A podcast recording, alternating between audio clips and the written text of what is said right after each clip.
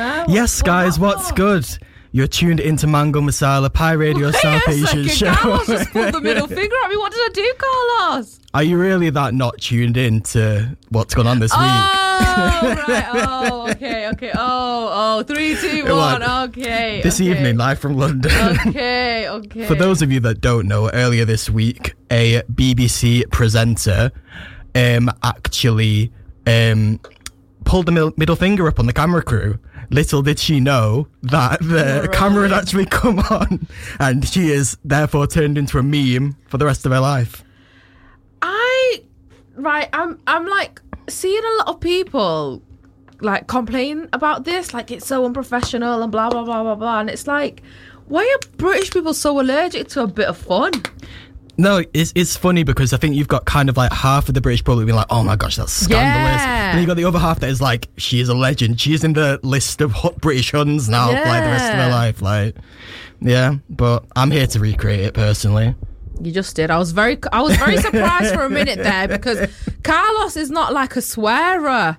And out of nowhere, he just put his middle finger up. I was thinking, what have I done?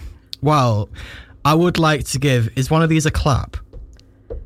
No, the the the, the machine isn't working today, but let's give a clap Yay! because Halima turned up on time I today. came on time. Wow. I walked in and like um Solomon's here in uh, the studio and he was like, "You got a roller in your hair," and I was like, "Yes." Carlos made me run, so I literally I came half ready, guys, and you know what? I still come on time. You know what's hilarious? You messaged me at 20 to 2 saying, I'm leaving my house now. And I was like, oh my gosh, wow. And then I deeped it and I was like, wait, considering where you live, that is what you should be doing every week. Well, like, yeah, that is actually but, what you should but, be doing. But uh, usually at twenty to to two, I'm still. I'm not gonna lie. I'm probably still. I'm still in my pajamas. I don't even I don't have my clothes on. But I was especially impressed because, if I'm being honest, I obviously messaged you yesterday saying, "Look, like we've That got, was so got- funny, I'm not gonna got, lie. Like we, we need to actually be on time this week because we've got a guest." No, And then- Carlos was like, "This yeah. is Carlos's advice. Um, try to aim to get here for half one, and that way you'll likely get here for two. That's And Carlos's advice. I then didn't get a reply from Halima yesterday. Went on WhatsApp again this morning. Saw her last scene was half five in the morning. I was Oh, like, oh sorry. my gosh, here we go. Like, but then thankfully I got a message at like twelve saying I'm up. So Yeah, Yeah. yeah, yeah. I was up, guys. And do you know what? Like, do you know what's even mad? So my friend has like a, a, a like, there's like four of her friends that are staying around last night at my house. So literally, I woke up and just as I was gonna go into the bathroom, one of them went in and she had the longest shower ever. And like, obviously, she's a guest. I can't be like, get out. I need to get ready. So I had to wait like 45 minutes till I could actually get ready, and I still did it on time. I was rushing. I thought Carlos was gonna bite my head off if I don't get her on time today, and I did. So. Well, well done, Halima. It's the small wins. It is a small wins. I'm proud of myself. How's your week been? How has my week been? All right, pretty uneventful. Like No. just all right. I'm like kind cold. of cold. cold.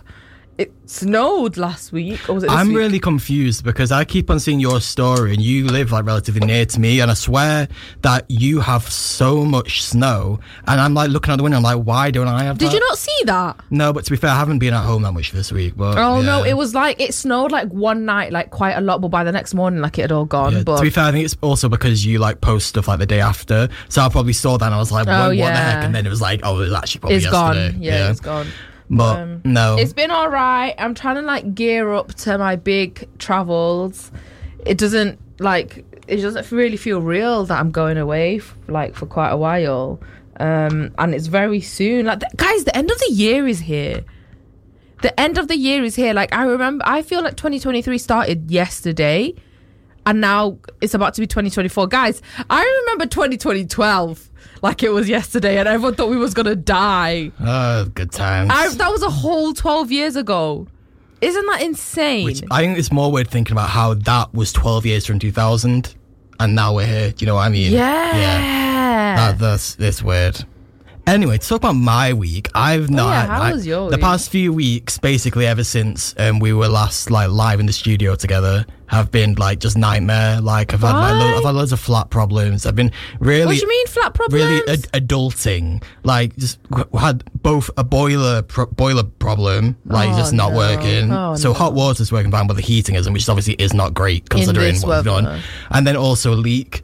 Two separate issues, both happening at the same time. Thankfully, I can go and stay at my wife's parents, my wife. But um, but at the same time, I've really felt like, and this isn't to take away. I'm sure there are plenty of people out there who go through much worse stuff, and obviously there's this whole like not having heating and stuff. Yeah, you can still see me. Don't worry. Uh, this whole not having heating stuff, like there are people who physically choose to actively choose not to have the heating on. So obviously, I'm aware of my privilege in the sense that Not even I choose, but want are to. compelled. Yeah, to exactly. Have, um, the heating on. That being said, this week has like the, oh, the past few weeks have took a toll on me because I've really felt like this is really adult life. You know, when you're little and it's kind of like if there's a problem, it's like your parents. It's not your problem. Yeah, It's they, never they your kind of- they- problem. They, deal with it. Yeah. But here I've had like leaks and boiler problems. And I'm kind of like, And it I'm- doesn't get fixed unless you do it. no, but that's the thing as well. It's also like it's so out of my control because ultimately at the end of the day, I'm not a plumber, I'm not an electrician. I don't Yeah. know what's going on. So I'm having to try and get them to solve it. And if they're not necessarily um, fulfilling the job or doing it quick enough, there's nothing I can really do about that because it's not like I can just whip out a screwdriver and be them, like, no, or, or- Beat them up. It's a joke, guys.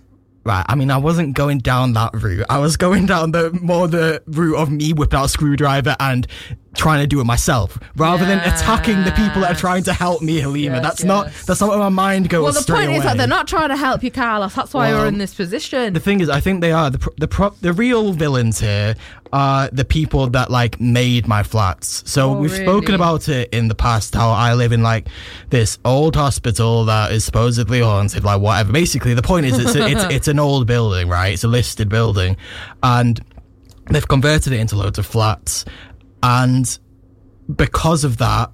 I feel like they they've had to like do jump through certain loopholes in terms of the building and everything. That's always the case with like new builds, though, aren't they? That people say be very wary with new builds because Yeah. um, there's uh, they just like a lot of the regulations they just kind of find loopholes in, Yeah. and it, it ends up like not being great, like sturdy builds. Yeah, and it's been all right, but it's just like there's things like this where because I've spoken to other people, and it's kind of like you'd expect like flats if they've all kind of been built at the same time, they would all have like the same kind of boiler system and everything, right? Yeah. Yeah, I've literally. It seems like every single flat has a different boiler, and that Oh, this is and, yeah, and this is the problem with mine is that it's from this random European company that and there's not Uh, necessarily. hard I'm, not, I'm not the- being xenophobic. There's nothing wrong with that, but it's the fact that like no one has any idea what to do with it. Oh, and like and that'd like be very annoying. yeah, and it's just like that. It's yeah. It's this. This is why it's taken such a long time because I've had three different people from the same company come out and be like, "I have no idea what I'm doing here." I'm just like, well, I don't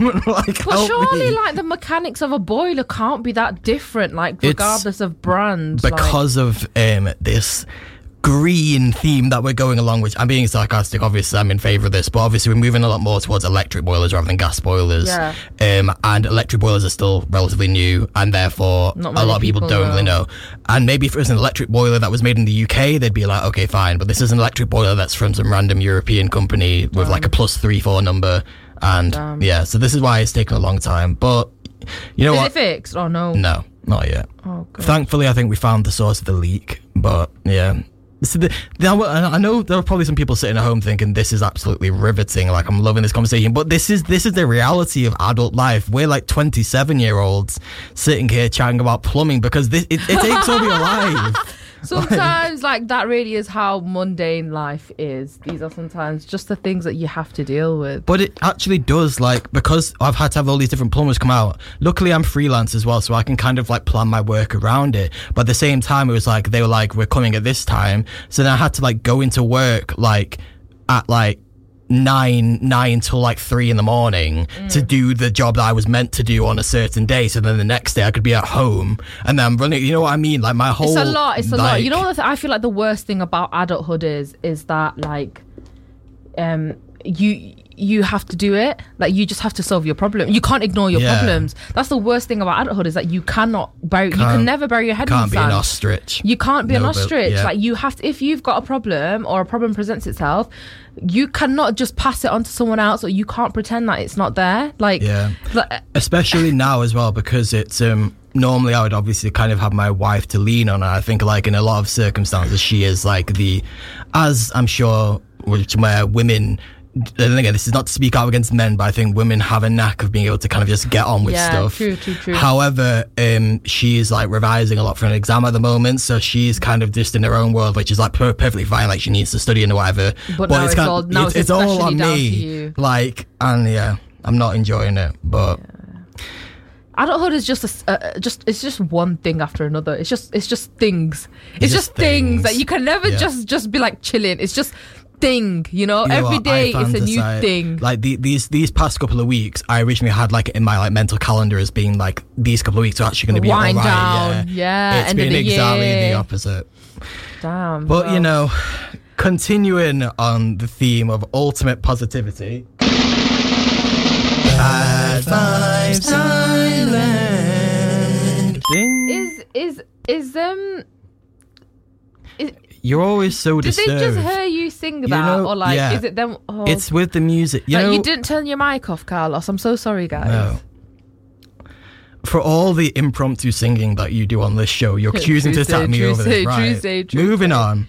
Tuesday. I feel like I was tempted. I didn't have enough time because of all this boiler stuff. I wanted to kind of make like a um, bad vibes island on steroids or something for this week because like Oh. some kind of like dub trance mix like bad vibes yeah, island because DMB, hon- honest, DMB honestly of Bad Vibes Island. this past week has been bad vibesing a lot.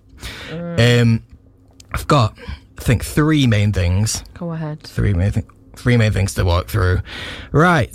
So starting off at the beginning of this week, um, it was revealed that the government, um, or Rishi Sunak in particular, is set to hike up the minimum salary foreign workers must earn um, to um, in order to gain a spousal visa, um, in a bid to bring supposedly soaring levels of migration down. So, under plans unveiled on Monday, British residents will have to earn £38,700 a year before they are allowed to bring spouses and partners to live with them here.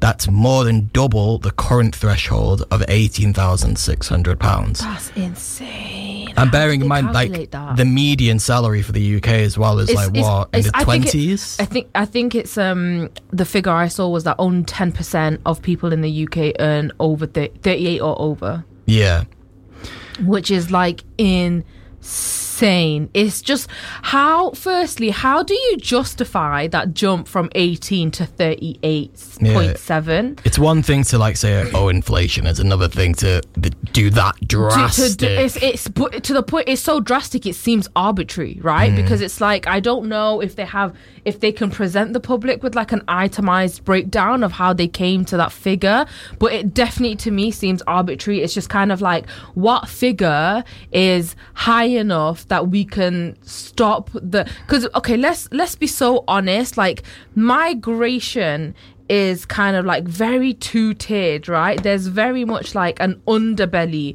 of migration that British people are kind of th- there's a there's a good kind of migration like quote unquote good you know where it's like people from uh, more time Western countries or more developed countries that come in like professional, quote unquote, professional jobs. And that's seen as like the good migration.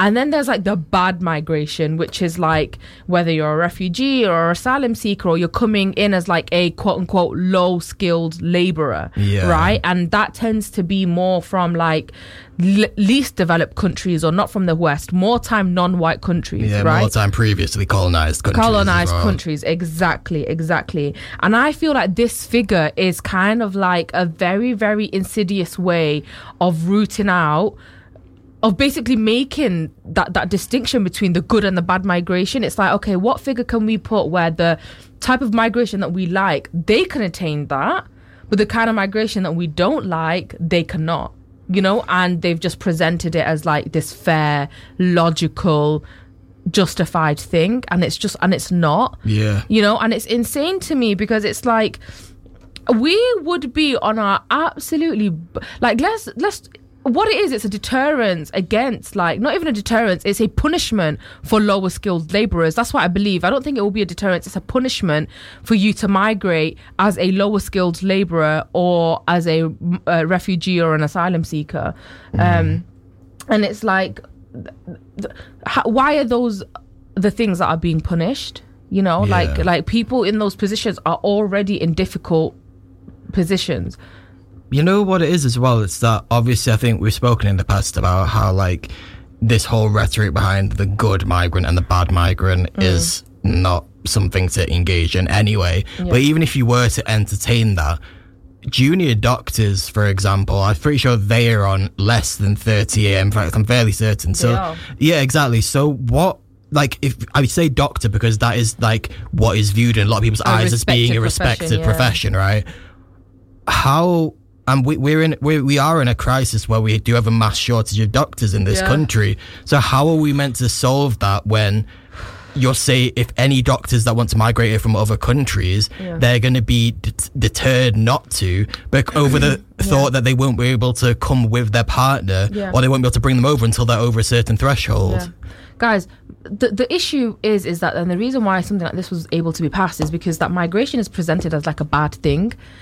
As as as though like migration is the reason why we have um you know why why public services are strained.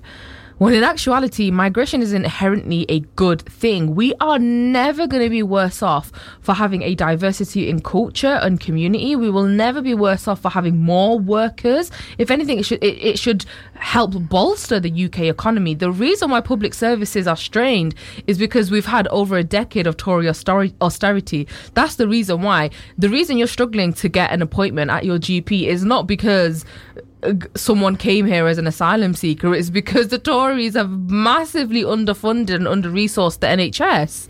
That's the only reason why. The this myth of like, oh, um, population like um what do you call it overload it's a it's it's like it's like eco it's like the, the argument of like eco-fascism like oh there's too many people for the world like we can't the earth is like unsustainable and like governments and body politics and and uh, like they're, they're unsustainable because there's too many people. No there aren't too many people. We have way more than enough resources to give every single person in this country and then some a dignified life and proper public services. The reason that we don't is because the government are eating our taxes rather than actually putting them towards public services like they're supposed to that's the only reason why Well, on that note of the government using money in silly ways rather than actually helping people, in our opinion. Moving on to the second item, um, Rishi Sunak and his i'm so fed up to of pass. hearing his name Well, if, if things continue that as they're supposedly going to, we may not be hearing his name anymore because apparently there have been whispers that his leadership is going to be challenged, which would be what the fourth or fifth change in conservative leadership we've had in the past like three, four years. Anyway, aside from that, um, he- it's insane that's crazy yeah. Aside from that, he's obviously trying to pass this Rwanda bill, which would allow for the UK guys, to guys, guys, basically deport people to Rwanda. Um, bas- basically uses again uses as a deterrent for anyone who travels here illegally. Like basically saying, even if you make it here, we're just going to put you on a plane to go to Rwanda if you've come here So illegally. this has been ongoing for a very long time. Yeah. Obviously, the most recent development is that the Supreme Court ruled it uh, uh, illegal, right? Mm. Like they said that actually the law, this this bill is undemocratic. It's in Against human rights. It's against human rights. It's illegal. You're not allowed to do it. And obviously, Suella Braverman, when she, you know, resigned or whatever, was kicked out or whatever, like she um wrote a letter to the prime minister and said like i'm really disappointed at the fact that you didn't just go ahead anyway that you didn't discard these like human rights and just go ahead with the rwanda bill anyway now I, I, you know when the Suc- supreme court deemed it illegal and deemed it against human rights there was a slight sense of relief there now imagine my horror when two days ago i woke up i went on twitter Sleep is still fresh in my eyes, and the first thing I see is our prime minister come on Twitter Yeah. to threaten to overturn human rights laws. So this is coming from the official verified at 10 Actual Downing t- uh, Street. Twitter account. How, why is our prime minister threatening a dictatorship on Twitter? Right. Guys. This is the quote. We are a reasonable country, but our patience has now run out. Our parliament is sovereign and it should be able to make decisions that cannot be undone in our courts. That's what this emergency legislation delivers. That is so crazy in so many ways because my friend who put you there, Hmm. my friend who voted for you, not the public, Hmm. not the public. You want to talk about being a sovereign parliament? No one voted for you. You are there on a technicality, first and foremost. Secondly, like, what kind of like cognitive dissonance and like moral rot do you have to harbor to say, hey, I hate migrants so much that I'm gonna. This is this is what how I'm taking Yeah. this. Like I have such a great disdain for migrants that I will actually overturn the the the rule of law.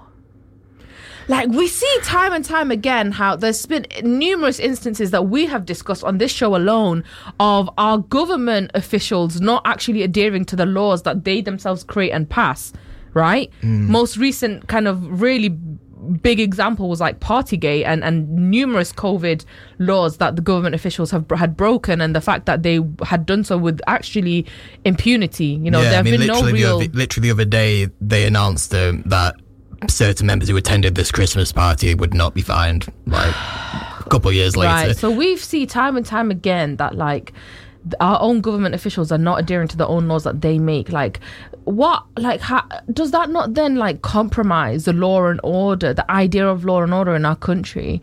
You know, like why what incentive do I have to follow the law when my own government representatives are not doing so? And very very blatantly so. Like they are not hiding it. You know it's mainstream news that this is what's happening.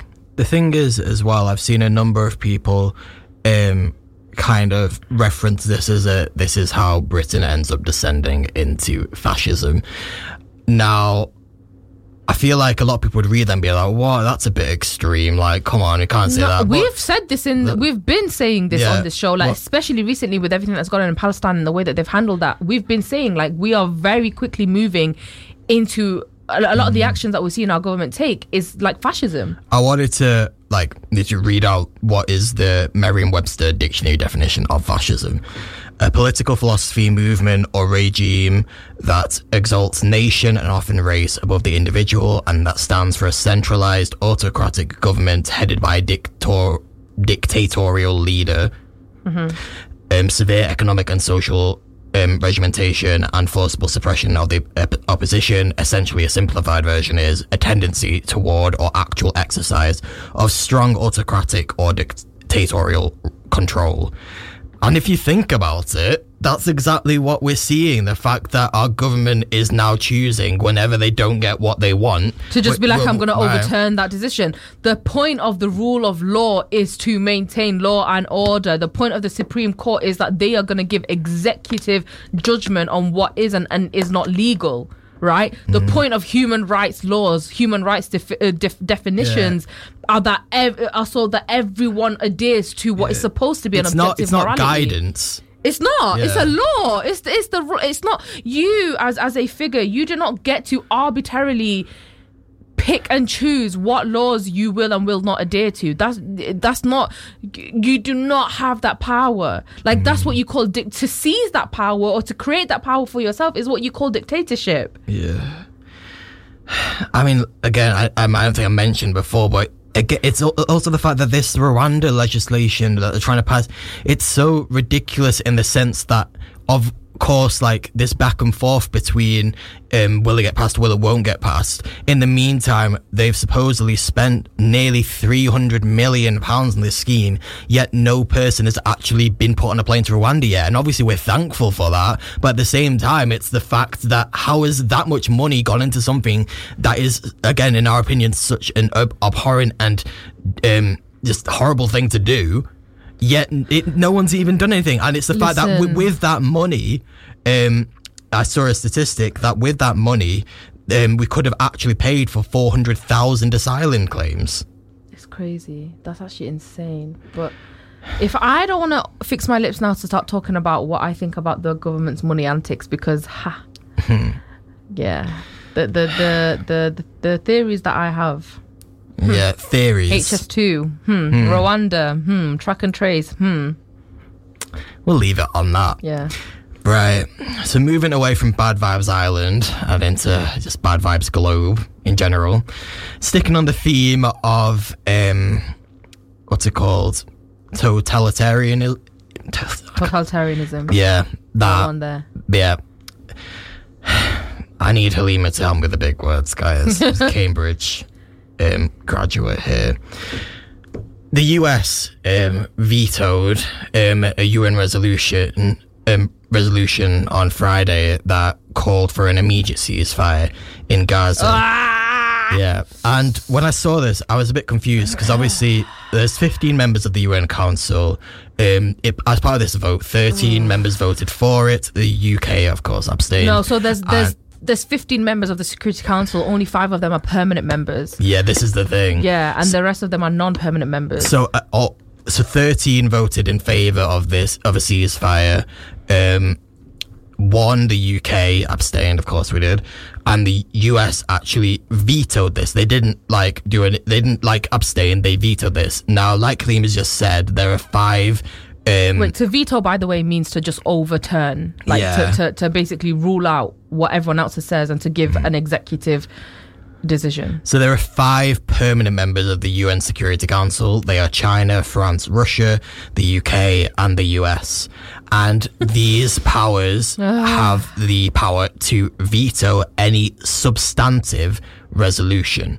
So basically, we as we as we've just seen with this, the overwhelming majority of these 15 members of the Security Council can vote in favor of something. Yet, if one of those five powers says no, I don't want to do that, then they don't have to do it. I ah, literally, I was I was pulling my hair out when I was watch listening to this yesterday. I, I oh my god, like. Sometimes I feel like, am I the crazy person? Am I the crazy person? Because how how is this democratic? How does this make any sense at all? Like, to ha- the whole point of the UN, right, is to kind of create a a a a platform for global political collaboration and consensus, right? That's the whole point of, of, of the UN. To have a Security Council in the first place, I understand like why um why, why we would need like a, a, a intra um, kind of committee w- within the UN to kind of make sure that things are regulated and whatever. But I don't think they should be aligned to a country. It should be individuals. Why is it that countries are acting as as regulatory bodies as though as though countries are not able as though countries don't have their own biases and their own own own kind of um, agendas. It's the most counterintuitive it's stupid. I'm just going to even say the word stupid. It's so stupid because it's like every single country has their own political agenda. Every single country will do things for their own gain to have them serve as regulatory bodies, it confounds the idea of what a regulatory body is supposed to be. It's supposed to be someone unbiased and impartial. That's first of all, countries should not be serving as them. It should be individuals if we're going to have a security committee, right? That's firstly. Secondly, the UK. France and the US are supposed to be the regulatory bodies of the whole of the UN.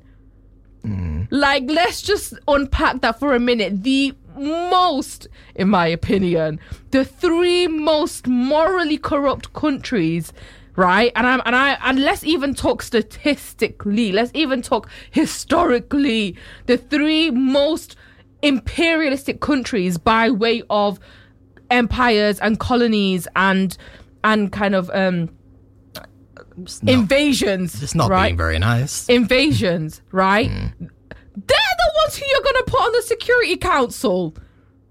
I mean, I'm like, you gotta be so for The real. thing is, you say they're the ones that you're going to put on the Security Council, but then I feel like if we think about it realistically, they are the ones that probably will have been like, well, we're doing this, otherwise we're not like involved in this. Do you well, what I that's mean? my uh, what, uh, and this is my point, right? Why did these countries, France and the US and the UK, why do they have disproportionate power on the global political stage? Precisely because of their imperial present and past. Precisely because of the influence, political like prominence, and wealth, material wealth that they have amassed through a history and a present of of of of imperialism and colonialism mm. and empire. This is the thing. Obviously, And that's exactly what they're going to continue to exercise. I'm so Yeah. sorry, Carlos. when people um, refer to the end um, ending of, like, for example, slavery, the ending of colonization, a lot of people will use that as a as a means to be like, well, why are you saying that racism still exists? Why are you saying that um, disproportionality still exists or oppression, etc.? It's like, do you really think that when each of these countries um, achieved independence, it's- emphasis on the word achieved, not given, achieved? Yeah, yeah, yeah, 100. Um, do you really think that it was suddenly okay? Here you go. You have everything back now. Everything. We're we're gonna go to being completely the- equal yeah, now. literally the the the kind of racial sciences, the eugenics, the entire disciplines and entire fields of sciences that we have created to justify slavery and empire and colonialism, all of that will now cease to be. Hmm. Everything in life is a colonial continuity, including the UN and including who they put as on the Security Council of the UN. It's an absolute joke, and and and nothing, nothing exposes the sorry farce of it more than what we have seen with with, with the uh, ceasefire vote. Yeah. How can 13 countries independently vote for a ceasefire and only one of them is able to veto all of that? That is not democratic. Like, No. like literally, objectively, it's not democratic. Democratic is majority vote. That's what democracy Yeah. is. I mean, it's, right? it's the it's exactly the same thing as what we're seeing in the Rwanda bill, though. It's like you can literally do whatever democratic process you want, but ultimately, it's clear that the, if the people in power aren't happy with it, It's they a can farce. just do whatever they want. Western democracy is an absolute farce. Like, like, and it's you know what's so crazy as well. Like, the West will go and invade countries all over the global South to install democracy, right? To install a Western democracy. People to this day will laud colonialism and an empire as being a good thing because it installed democracy. And yet, this is the democracy that we're supposed to be applauding the democracy where one one person or one kind of entity has the power to overturn majority vote and and and and them overturning the vote is actually steeped in personal interest right the US has a vested interest in the Israeli occupation a vested interest. They are, I don't even need to sit here and repeat the figures. They are investing tens of billions and have invested tens of billions of dollars in military aid to Israel that is not a someone who is biased that can make a decision on whether a ceasefire should pass or not. It's insane to me. It's literally like I look at that thing, I look at it and I'm like, am I actually crazy? Am I the only crazy person in this world that can look at this and just just it's so ridiculous. No, you're not. They'll really make you question your sanity, honest to God. I mean, as a final point in regards to this, obviously the vetoing was in regards to a um, calling for a ceasefire in Gaza. Um, just to give a bit of an update on the latest developments in Palestine. Um, obviously, I feel like we had a little bit of a break last week because it was our anniversary episode. Yeah. We're back again, but also kind of um, coincided with the fact that there was a four-day humanitarian humanitarian pause. Um, or actually, it was meant to be four days, but it was a bit longer.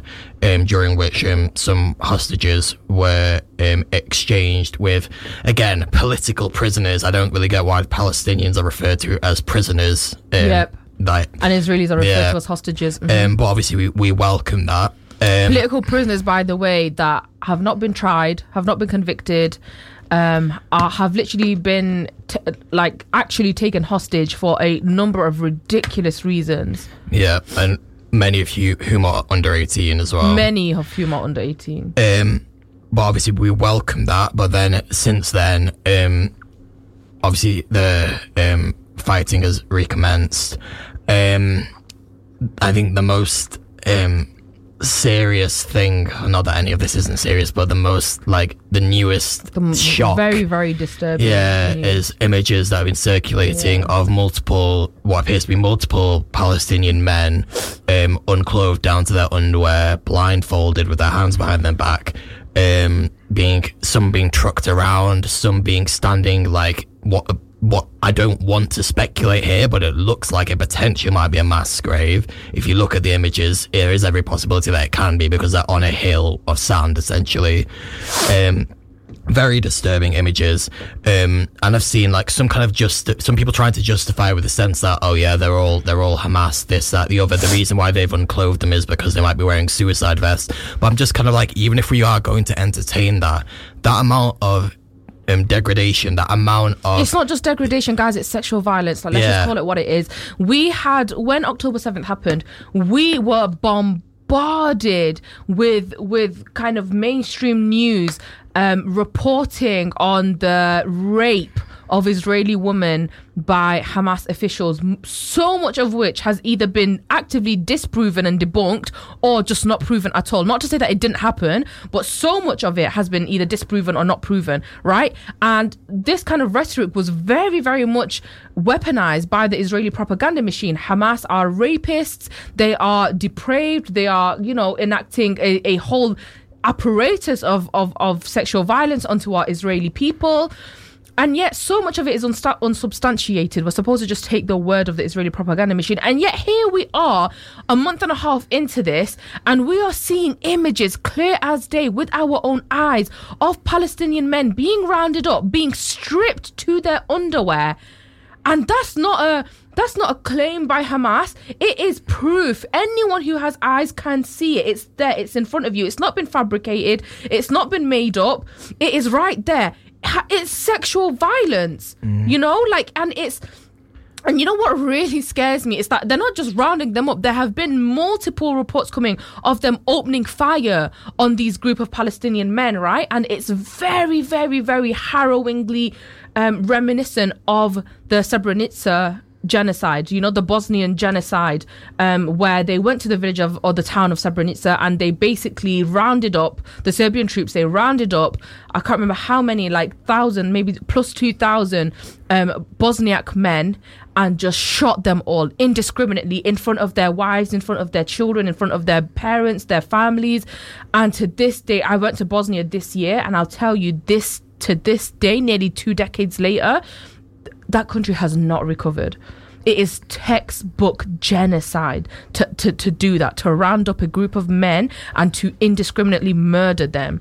And the the fact that there's proof of this and it's happening and they're st- and they're just getting away with it. Mm. You know? it's again like even if we're not even going to the extent of the possibility of these people being murdered it's the fact that the supposed reasons for this are um, again like suppose supposedly in case they're wearing like suicide vests i'm kind of like okay, fine. I understand that if these supposedly are Hamas members, whatever, you would need to make that check. But if you're gonna make make that check, but then let them put their clothes back on, or provide them with alternate clothing, and That's not the way to do yeah. it. Like what you're in look, the image is it's a group of Palestinian men in the middle of nowhere. They're all gagged with Yeah. bags over their head and they're and they're stripped down to their underwear and they're handcuffed. That's not a check for bombs. No. That like to, to do that in a group setting with that many of them all at once in the middle of nowhere and they're and they're there. They're just there. It's not like a quickly let me check. Okay, fine, whatever. Put your clothes back on in in in a, in a discreet place. That's not what that is. To even give that excuse is pathetic. It's the fact as well that I feel like the what we're seeing you would maybe associate with um the people that are carrying this out, you'd probably associate it with people that maybe don't have that much funds or whatever in order to carry out this operation and they're probably just they're literally resorting to whatever because they need to contain these people. The Israel the IDF obviously we know have been funded to like literally to the heavens with like Guys, so they are they, they are they the IDF are one of the most well equipped, well funded, most sophisticated militaries in the world. Yeah, so how is it that they can't carry out a more covert operation, one that actually retains dignity? You know what I mean? Like they Because have, they have, the, they have the, that's- mon- yeah. the money They is not an issue. They, they, they, they really do. If if anyone has, if any kind of oppressive re- regime has the um means to carry out It's like Israel. stop and search whatever, like. Um, the containing of supposed Hamas members, All that like- U.S. taxpayer money, and you lot can't can't can't do no overt Yeah. co- covert operation. Okay, then. Yeah, I mean, it, it's just sad. And other um, updates um, that I've seen literally on BBC News today, the Israeli military says that it's fighting a key city in southern Gaza from house to house and shaft to shaft in a reference to the tunnels supposedly used by Hamas. I'm kind of just like, again, with this much money, are you saying that every house, like it, that whole house to house element, is, is every house a Hamas Guys, you know the operating death base? toll has surpassed ten times what of the Israelis murdered on the seventh of October. Yeah, long ago. Is is no ten times that now. So it was seventeen hundred. Now it's seven thousand. Is that ten times? That's ten times. So it's, oh, oh, what? So, oh, okay. Sorry. the death toll of Palestinian now Yeah, yeah. is is is seventeen plus seventeen thousand. The Yeah. death toll of Israelis on seventh of October. Wait, was it even seventeen hundred? Was it thirteen hundred? Um, let's just say 1700 in case it in case it was. I have heard 1300, but let's just say 1700. Yeah. Um, it's it's now ten times. Yeah. At, at the le- at very least ten times. Like at, the end of it, at the end of it, like we could sit here and we could kind of like discuss all the nuances, nuances, and how and how, how, how horrified and how disgusted we are. But at the end of it, it's like this stopped being justifiable a long time ago. yeah.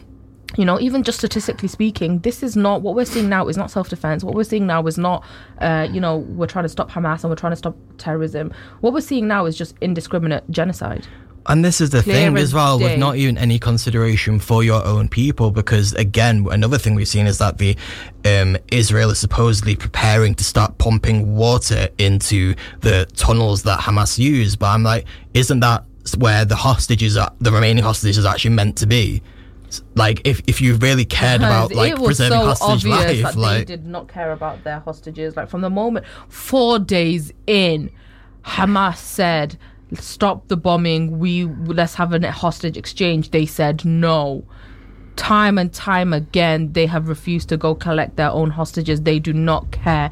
Israel, the state, there have been uh, verified reports of the fact that and this is a this is a actually um un un kind of uh, claimed number but there have been very verified reports of the fact that a number of Israelis that were murdered on the 7th of October were murdered at the hands of Israeli forces and Israeli bullets they opened fire on their own people guys Yeah, I think I've seen like actual video like Footage. footage, of the like you know I, I'm not sure what the correct term for it is, but it's kind of like where it's not actual images, but it's like maybe heat sensors or something, and it shows Yeah.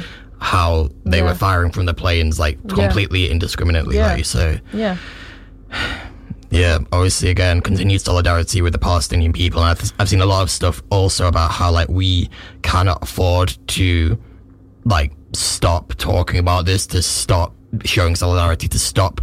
Um, and again, like, I'm wary of saying this on radio, but also, like, um, disruption. Like, ultimately, protest protest is a form of. Sorry, protest and disruption go hand in hand, and ultimately, in some ways, that is the only way that people are going to listen. So, obviously, do not do anything dangerous. But um, look, the, you can see it. Like these images are all online, and like the proof is all there. Like, just don't start being silent now. Like, just be- because, like, literally. I think I think like I think we've spoken before about how like Palestine has kind of come up in the news. Like I think the last time significantly was 2021, and then before that maybe 2014. I want to say like it's mm-hmm. it's had its own like spurs, but I feel like this is the longest that it's really been a because it's the worst that it's Yeah. been for Pal- Palestinians. Like this is the the the wor- This is this is like it feels almost kind of like the final stage or, what Israel are attempting to enact is like the final stage of this 75 year long process of like ethnic cleansing. Um, I think how this supposedly ends will determine a lot of things. Yeah, and I know that for us, like in the West, and this is a conversation that I've had with like a lot people in my life. Um, I know that us kind of here um, is very e- easy to feel very disillusioned and to feel as though like just feel completely hopeless when you see what the Palestinian people are up against, and you see the fact that you know Israel are continue to be supported by the most powerful nations in the world. Um, and I know it feels as though like they just the Palestinians have no chance that they will never win and that Israel will just always they will they will just inevitably emerge victorious. And what I will say is that um, Winston Churchill once said, this is a direct quote. This is actually probably my favorite quote from Churchill. Um, the sun will never set on the British Empire. Winston Churchill said that, and it was a wild, wild, widely held view.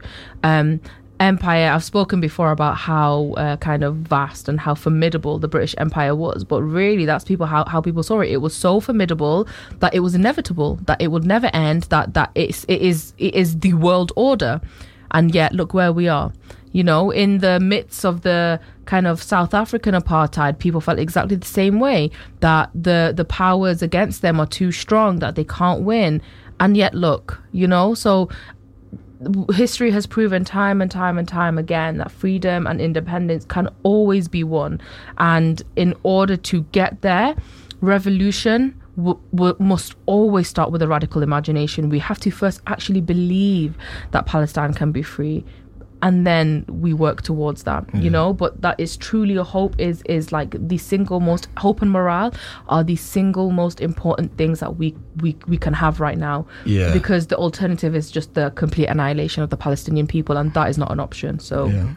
With that mind, you just reminded me as well to close. Um, obviously, um, R.I.P. Benjamin Zephaniah, who died um, Yeah. this week. Um, his literally, I've seen a video of him saying that the two main things that he wanted when he was younger were to see a free South Africa and a free Palestine. Um, if anyone hasn't like um, read any of his work before, please go and do he, so. his legacy is like I've always loved him. Like he, he, he, he like the only kind of memory I have of ever discussing like race or like culture and ethnic identity in school was uh, Benjamin Zephaniah. Like reading reading Benjamin Zephaniah's poems, and he was just like such a force to be reckoned with and like especially after he's passed like so many people are coming forward and kind of sharing so many lovely anecdotes about him and it's like what a legacy to have you know what what what yeah just just brilliant man and absolutely a huge loss for everyone but you know he has oh my fr- one of my friends um she works for i paper um, and she tweeted the, the, the like she'd interviewed him and stuff like that, and she tweeted kind of like her her sentiments about him passing. And in her interview with him, he he kind of expressed how sad he was that he was never able to father children. And oh my god, this made me cry. She said that he fathered a whole generation of like black writers and artists and creatives, you know, which again, like I said, what a legacy to have. So definitely Yeah. rest in power. for sure. Right, we're going to play a bit of music now, um, and then after that music break, we're going to be joined live in the studio with Zed and SoulKaanu to talk about their latest joint EP, Party at Mine. Kanu by Zed and SoulKaanu, taken from their new EP, Party at Mine, out now, and they join me now live in the studio.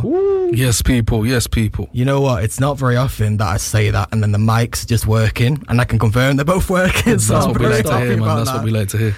Uh, how are you guys? How was the drive come from Nottingham, right? Uh, Bit of traffic in that, really. miserable. The weather's not um, nice at all. It's rainy. It's wet. Yeah. For real. But for a good cause, so we don't. No, care, you know 100%. what I mean? Uh, that's why we needed Party at Mine. Just Yes, listen to that. Feel like nice Yes. and warm inside, like house party vibes. Yeah. 100. Nice. Right, we'll get on to talking about Party at Mine in a bit, but first of all, just wanted to hear a bit about you guys. So tell us a bit about yourselves, how you got into music, that sort of thing. Um, so for myself, uh, I started music. It's been that long uh, since I was a kid. Um, influenced by by my older brother. Um, he taught me basically everything I know. He used to write my lyrics for me back in the day. Um, so yeah, I started as a child, but only took it seriously when I was about 16. That's when I released my first video, um, and ever since then, it's just been growing. Uh, the passion's there. I love it and enjoy it. And then obviously I met SoulKaanu. Yeah, no. Um, for me personally, yeah, it's only been a few years since I really uh, dived deep into the game. Obviously, with the help of Zed, support of Zed, I've been able to release this project with him. Obviously, a lot of bangers, R and B flex.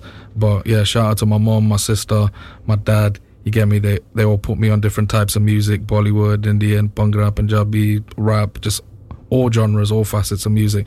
So yeah, but mostly I'd say yeah, 19 obviously is when we first started doing things. But yeah, we're just onto bigger and better things now coming soon. No, and um, um, Zed, you were saying before as well, you're like a bit of a Pi Radio veteran, right? Like you've Yeah, literally been been here since before this studio was even here, right? Yeah, yeah. A good six years ago. Yeah. So, um, and you think you said like back then what you were doing was was it like a grime cipher type Yeah, thing? yeah. It was a grime cipher with um. Shout out Fidiz, that's my bro. Um, so it's a few Nottingham MCs. Queen For Mills, sure. Queen Mills was on it from Leicester, Yeah. And yeah, it was just doing a set. But it was yeah, just straight grime. Nice.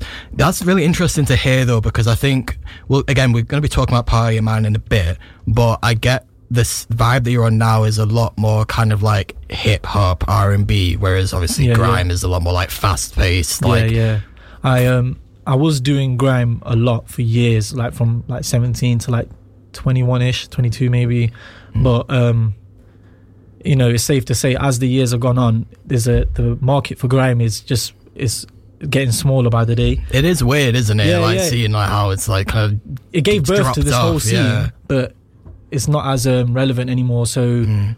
that's why I'm just doing this R&B flex, hip hop flex. It's just more relatable to me now. You know, I'm older. I want to make songs now. I don't want to just be doing the grime stuff anymore. Really, Mm. I'll always have love for it, but it's not the priority Yeah. anymore.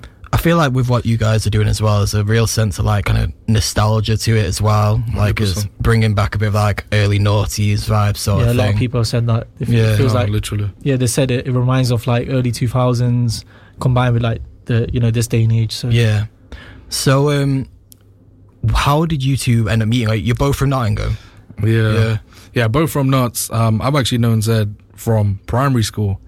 And uh, obviously, he's two years older than me. So he went secondary. I went secondary. Didn't have a lot of contact for the longest time.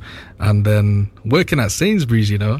yes, So- yeah, literally, Sainsbury's. literally. Yeah. Like so, once we left school, back then I didn't even we didn't have no phones, nothing Yeah, like that. like so that. once we left school, we had no contact for about a good ten years, and then literally he joined the workplace I was working at, and then just took it from there because yeah, that was it. he Yeah, told me that he sing, that you, that you can sing, sorry, and um, the rest was history, man. That was it. One hundred percent. Yeah, I never really put it out there that I was singing too much like that, but I had a few two two videos, old covers, yeah, nineties sort of R and B. That that's my joint, and yeah, I showed him and whatnot, and yeah, literally as he said, we took it from there, and obviously we're here right now. So For sure. Yeah, I literally forced him to sing. yeah, yeah. I literally forced him in front of the Really? He so the me in a person lot who was of managing me. Um, I think it was on my birthday. Yeah, It was yeah. someone's. Yeah, I think it was You'll my be there birthday. still, yeah, and obviously my manager was there and i said to Kaanu like this is your time like just do it and he was very nervous and he did it and then his whole like his whole life changed you know yeah. Literally the next day we got into studio, so and that was it yeah, take take it from there. Well, it sounds like you both kind of like really like pushed each other, like Yeah, sort for of sure, thing. man. No, hundred percent, definitely. Was it kind of like always smooth, like because like I said, also before you were very much on this kind of grime Mm-mm. vibe, and Soul kind of listening to you, you sound very much. Um, correct me if I'm wrong, but you sound like you fit very much on the R and B vibe, and I'm not sure if No, you've kind of been off that before. So was it like always kind of a smooth transition into doing something together, or was it like you kind of had both had to adjust to fit each other? so because obviously SoulKaanu, as he mentioned, he's like he's kind of new to the game. He's been a few years only. He um so for him, his first like dive into the music was R and B. So for him, it wasn't really much of a transition because he was already doing that stuff. Sure. Even though he can rap, but that's yet to come. Yeah, that's, Uh, yeah, yeah. Can't say but, too much right now. but um, for me, the transition, to be fair, because I've been doing music for so long, it wasn't it wasn't really difficult. I've been doing it for ages, and I can really rap on any beat. So, um, yeah, it wasn't no hard transition. When we got in the booth together for the first time, we didn't know we was gonna make a project like this. yeah, literally. Mm. Literally, the first song, "Your Name," that we made together, Yeah. after that we decided like, yo, this is serious. We need to make some more music together, and then it helped me find my interest more in R and B, and that's why I'm fully on that now. For sure. Go on, introduce it for us. Right now, you're listening to Mango Masala on Pi Radio. Yeah. You know how we do right now. Zed, SoulKaanu inside. We got Yes, Ranveer, yes, yes. Cross, the team. The team inside. No, you we do. Nottingham. You know, I might hire you to like continue doing that because you're doing a much better job than I am. To be Come honest, on, man. You know I'm, I'm a bit washed at this point. Like it's always like, hey Ah, guys, what's that, man. good? It's mango masala. Like, oh, the same thing over and over again. No, I hear you. But You got this, man. Yeah, literally. that. Thank you for the moral support. so that was Caramel Sweetie because the DJ is a hater and doesn't like Ayo Girl apparently. Doesn't want to play it. It's understandable. Everyone's got their favourites. But now we're going to talk a bit about the EP as a whole. Obviously, we've heard like half of it now. Um, we talked before about how it's very much like old school noughties, R and B vibes. Um, do feel there's maybe a bit of a resurgence of that happening now as well, which is it's a good time to bring it out. Um, how did this project end up coming about? Because you said like it started with your name, right? Yeah, so um, after we made the first song, the response was like it was amazing. It kind of it sort of went like viral, but not if that makes sense. It went viral in Nottingham, Not basically. viral, innit? Nah. Yeah. So um, No, I think as well like to get it going out in GRM Daily as well. Yeah, like, yeah. So it was doing really good, and then from the feedback we made, and because me and him actually, the most important thing is we enjoyed the process exactly. of making loved it. it. Loved It It was magic, and when we made that first track, we just thought, let's just do it again and again, and then Mm. we. By the time we know, but by the time we knew it, we had about eight, nine tracks. But then we obviously we took a few out Yeah. Um, and put on what we thought was most appropriate, and um, but yeah, and that's how the EP came out, and we just thought, why not? Let's just release it. Nice.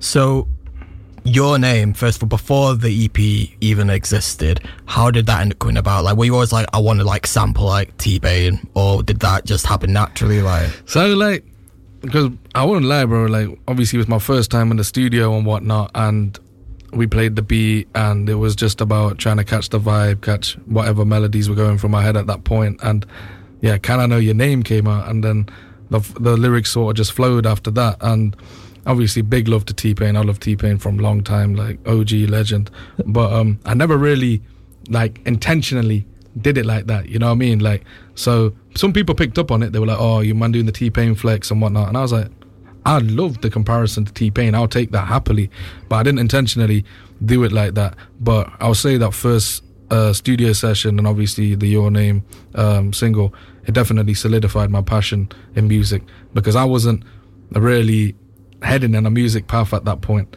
Uh, so big shout out to Zed, big shout out to the team, and uh, yeah, they got me where I want to be right now. So yeah, it's all love. Shout out to everybody. You get me? Yeah, shout out sure. Mango Masala. You know that. oh, thank you.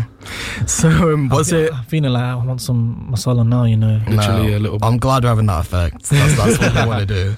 Was it that you saw how your name did, and then were like, right, we want to do an EP in this kind of genre, or was it always going to be right? Let's do an EP that is more like R and B based, or if you were going to drop a track after it, it was always going to be this sort of thing. Yeah, we, we, we both knew that it's an R&B flex Yeah, because, Yeah, uh, you know, I think, you know, humbly saying, you know, the music we make together is great, you know. I'm, 100%. you know, so um, it was only right to just keep on doing the R&B flex. There was no point trying to do anything else. It, it works.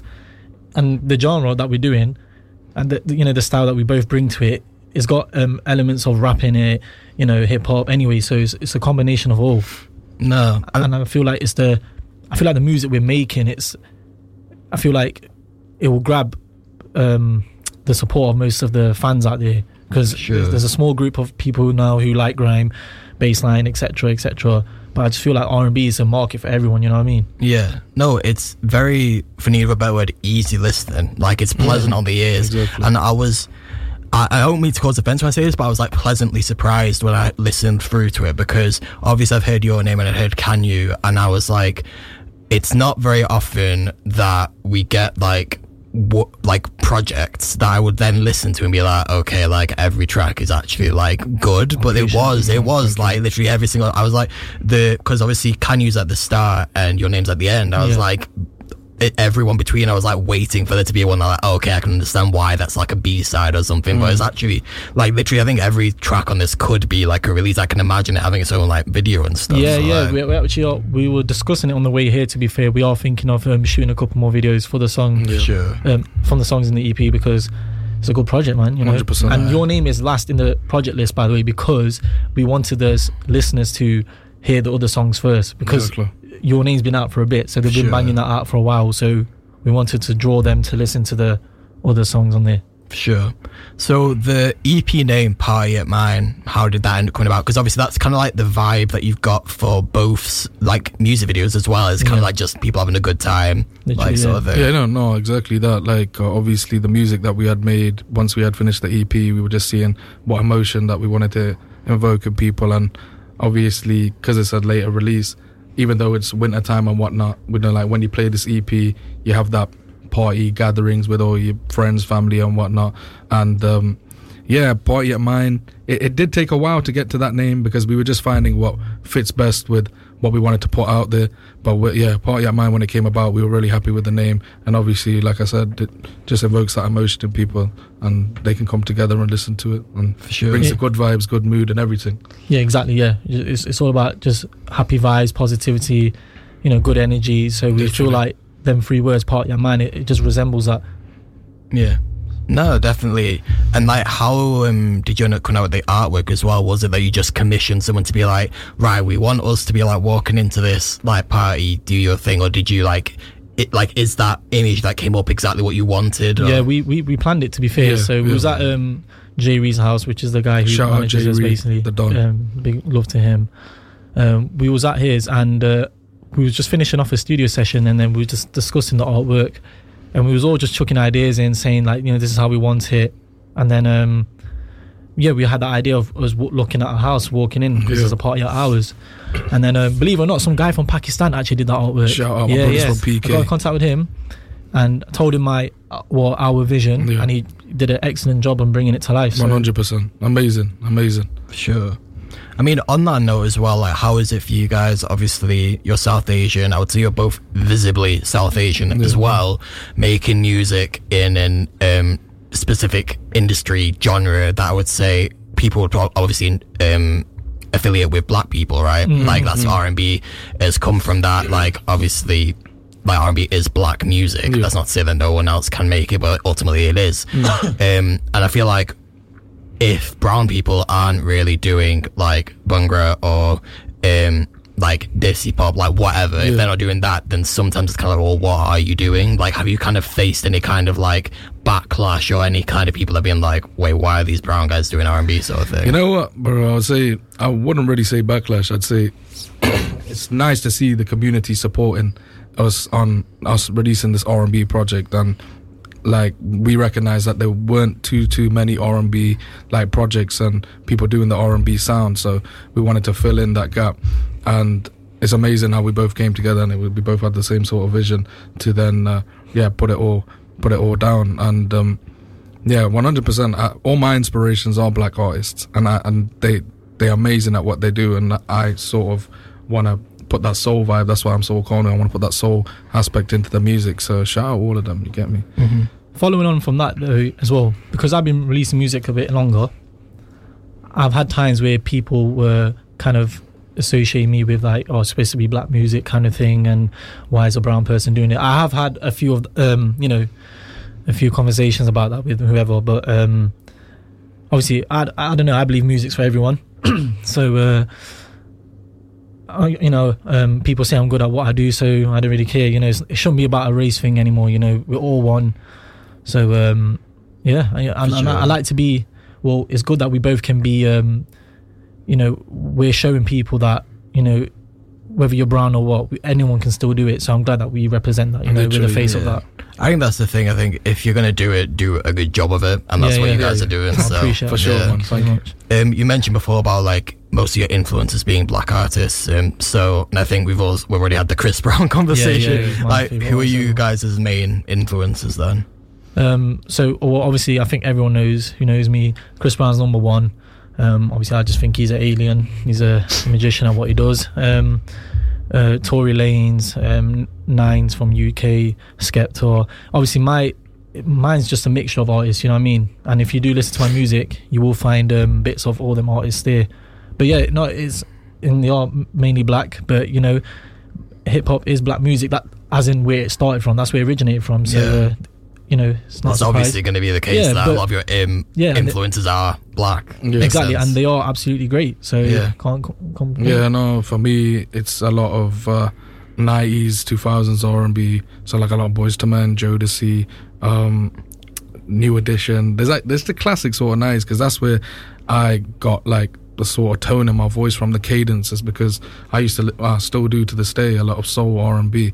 And there are a lot of new school artists as well. So like Avery Wilson, he's a he's too cold with his vocals and tone stiff as well. He's a he's a madhead. There's just a lot of um, guys who are bringing that sound back. But obviously, like we said, there's not that many brown artists, and even in the UK doing it. So just want to fill that in, and and like Zed said, we want to show that we're representing the community to the fullest, and our music is good, and it will continue to be good. You get me? No, I'm glad you got that self confidence as well. Like you need that. Like, um, like I'm glad that you know that the music that you're making is good and people do like enjoy listening to it. And again, I'm really glad to hear that you're actually plan to put out videos for more of these tracks because ultimately. I keep on seeing conversations about how like we don't really need music videos anymore because everything's so much streaming. But actually, heard I think it add, I think it adds so much more to it. I don't like, think that's true, man. I don't think that's uh no, that can't run. You need the videos. You You, yeah. have to. Yeah, and I think it like brings more attention to the tracks as well. So that's why I'm like looking forward to seeing that for you guys as well, Yeah. because it be given a chance for more of these like shine by themselves, yeah. sort of thing. And they, and as you're on the come up anyway, or well, I, I wouldn't say I've been I'm on the come up because I've been doing it for ages. But let's just you know, for argument's sake, let's just say we're on the come up, right? If you're not making music videos, no one's going to listen to you. Just your streams. You can't just release some music out there and just tell them to listen without no like incentive in a way. Like you want to make them feel like this it's worth listening Yeah, to, no, watching. So that's you have to drop a Yeah. video. You have to. Yeah, no, and like if you have a particular message in a song or something and you want to visualize that and put it into a video and obviously you can see the artist's perspective of how they wanted it to come about and it's Yeah. and it's a, it's nice when a video can like put that emotion in you where you do resonate with it and whatnot and I think that's what we want to do obviously with our upcoming videos as well is, is just get that party like Zed said good vibes good energy always get me and it's all about unity like you said bro Yeah. man. with, with the next video shoots we've actually i was talking to um, the team on uh, about it on the way here Well, i've already sorted out the locations everything Nice. like that So He's on it, going he's be on in it. london um, yeah, I'm, I'm one step ahead with this. I'm already planning everything. You know, we we're, we're looking to host our own show in January as well Yeah, in Nottingham. That's nice. So it's going to be wicked, man. 100% I'm looking forward to that Literally party at yours. Yeah, literally, Yeah. it's part of mine. Yeah. Ours. Yeah. No, and I think it's nice as well. It's a happy coincidence that the vibe that you're trying to get, bring to life is essentially you guys just having a good time. So I imagine for both of these music videos that you've already done, was it basically you just had a party and was like, right, film this? Yeah. Like, Yeah, Literally. well, exactly. Yeah. Natural, authentic, Yeah. yeah. and um, life's too short, man. You want to be happy. You know what I mean? Yes. Yeah. Yes. So and and obviously, I'm in a good headspace. So I want to enjoy it whilst it's here. You know. For sure.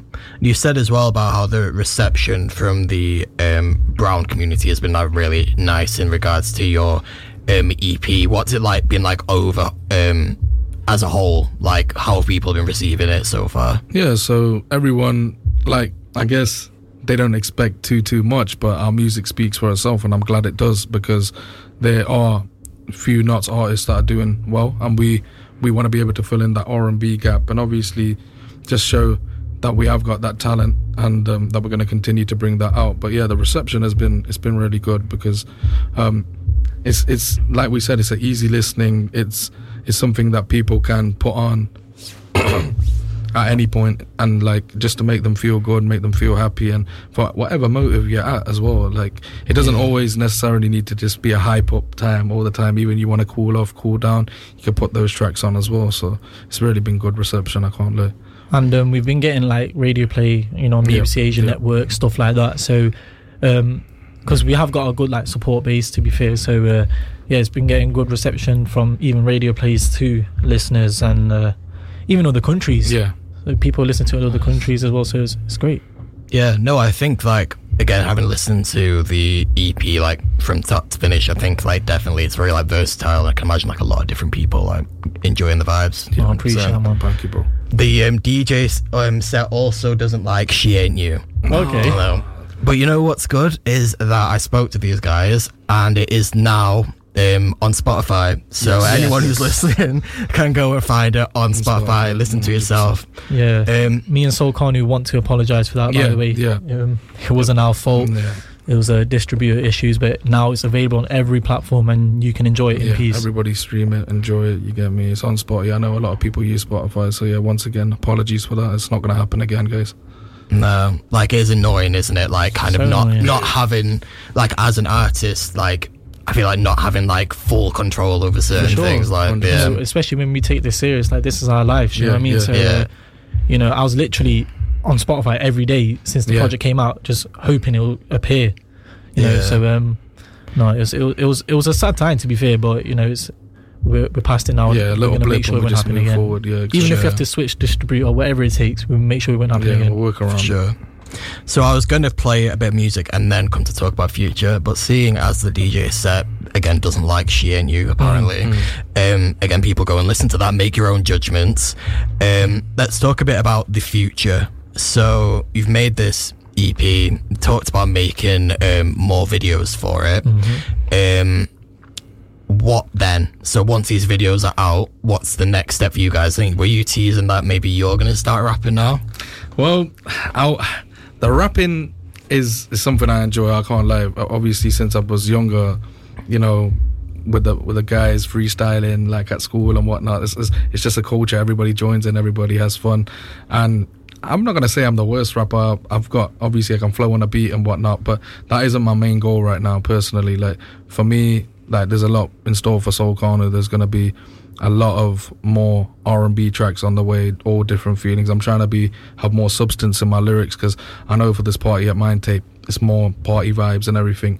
Uh, she ain't you. Sad that we can't hear it, but that was the one where we were trying to invoke emotions, and obviously we're talking about like that's trauma from partners and whatnot, and that we want to be able to support them to the full extent. But yeah, I'm, I'm trying to put more depth in my lyrics. Definitely a lot more soul gonna be coming out there, a lot more vocal range. So yeah, I'm coming. Just be ready for that, guys. You get me? Just be ready for that. Yeah, um, so following from what you said, he's actually got um, a handful of songs to be fair that are Yeah. ready, and they are very different to Party on Mine. Much more, um, there's much more meaning. It's it's, uh, it's deep in a lot of aspects. So, yeah, so keep an eye on for that. Um, sure. But um, for me personally, for for my future, well, obviously, um, Kaanu knows I'm always up for working with him. yeah, so whenever 100%. uh, you know, if he wants to send over a track, I want to send over a track to him. We'll always get it cracking. Exactly. Um, I'm I'm sitting on about two EPs, um, two two more EPs. So it's a I'm, good position to be in. yeah, yeah. So I'm looking to release that sometime in the you know halfway through next year and towards the end of the year. Um, I've got some good features coming up. Um, I got some. I got a track with Tansky. Um, I'm looking to get some work done with Mike Righteous. Yes. Um, so that's in the pipeline. I'm gonna do a few collabs with a few Notts man. Um, but yeah, the future's looking bright. You know, as you said, we got a few videos um, that we're gonna do. yeah. We've got a show that we're going to host, and um, also who knows what the future is going to hold, man. You know, we'll take whatever comes. Exactly. For sure.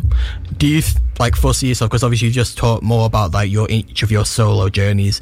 Do you foresee that if you were to work together again, there's the possibility of you doing like a another EP that's like similar vibes to this sort Oh, of for thing? sure. Oh yeah. Well, yeah. It's whatever the well, we got it. want to do it first, also. But and if the listeners want it on top, Yeah, exactly. why not? You know, we, we'll be more than happy to do it.